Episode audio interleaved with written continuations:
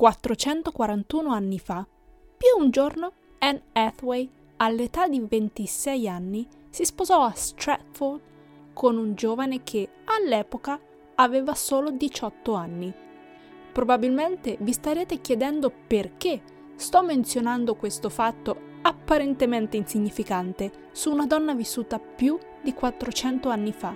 In realtà ne parlo non tanto per lei, ma per suo marito, il suo famoso marito, in tutto il mondo.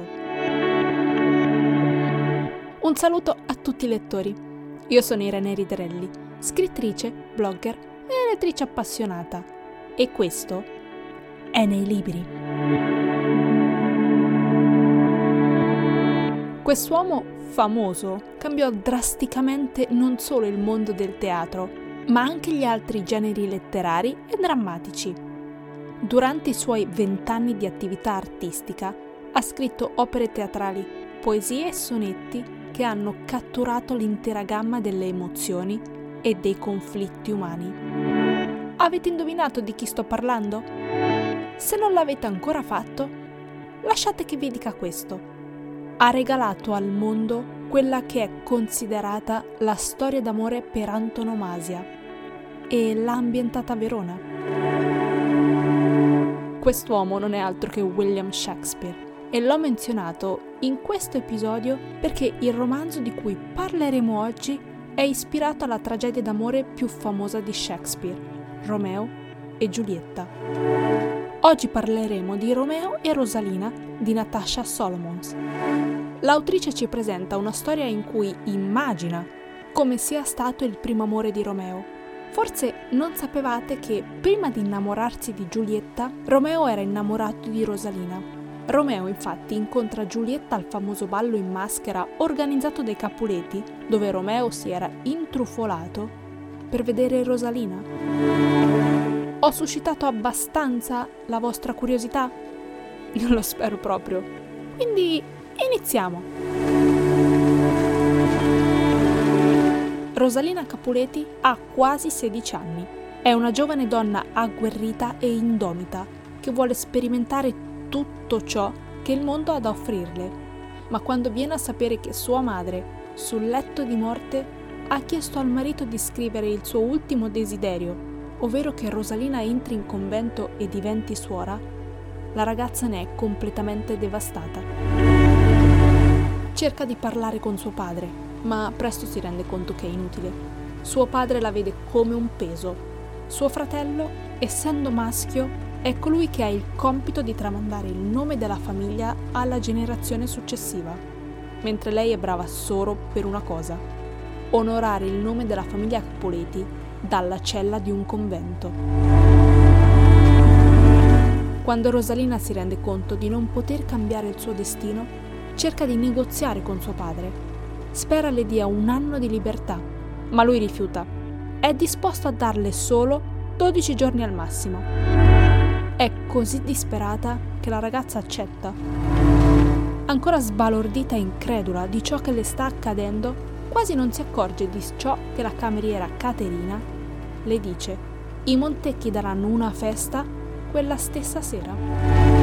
Rosalina non sa come, ma andrà alla festa, anche se è l'ultima cosa che farà in vita sua, e si veste da uomo per cercare di intrufolarsi alla festa. E per fortuna ci riesce e si diverte. Tutto procede molto bene fino a quando un altro uomo la sfida a duello e Rosalina accetta pur di non rivelare di essere una donna, anche se è sicura che morirà. Ma l'uomo la sorprende togliendole la maschera. Sapeva fin dall'inizio che era una ragazza e quando la vede senza maschera è completamente affascinato dalla sua bellezza. Quest'uomo è Romeo Montecchi e poiché ha un'opinione così alta di lei, Rosalina si rifiuta di dirgli chi è veramente. Quando torna a casa non riesce a dormire perché è ancora così eccitata e quando qualcuno bussa alla sua finestra è sicura che sia Romeo ma quando scopre che in realtà si tratta di suo cugino Tebaldo, era attristata e disperata. Tutto ciò è la conferma che non è previsto un lieto fine nel suo destino. E così sarebbe stato se Romeo fosse scomparso. E invece inizia a corteggiarla e a farla sentire vista per la prima volta nella sua vita. Questo è probabilmente il motivo per cui si innamora così rapidamente di lui. Ma con il passare del tempo, Rosalina inizia a sentire che qualcosa non va.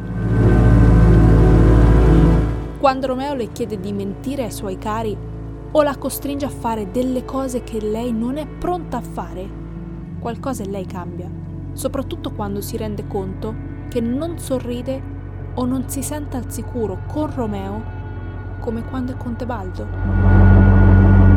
Ma quando lo capisce è troppo tardi. La sua vita viene sconvolta quando Romeo, che un tempo amava, o almeno così credeva, le porta via tutto, anche il suo vero amore.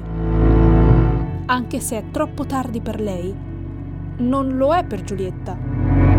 O forse sì? Ho letteralmente divorato questo libro. Mi ha affascinata dall'inizio alla fine, ma allo stesso tempo mi ha frustrato.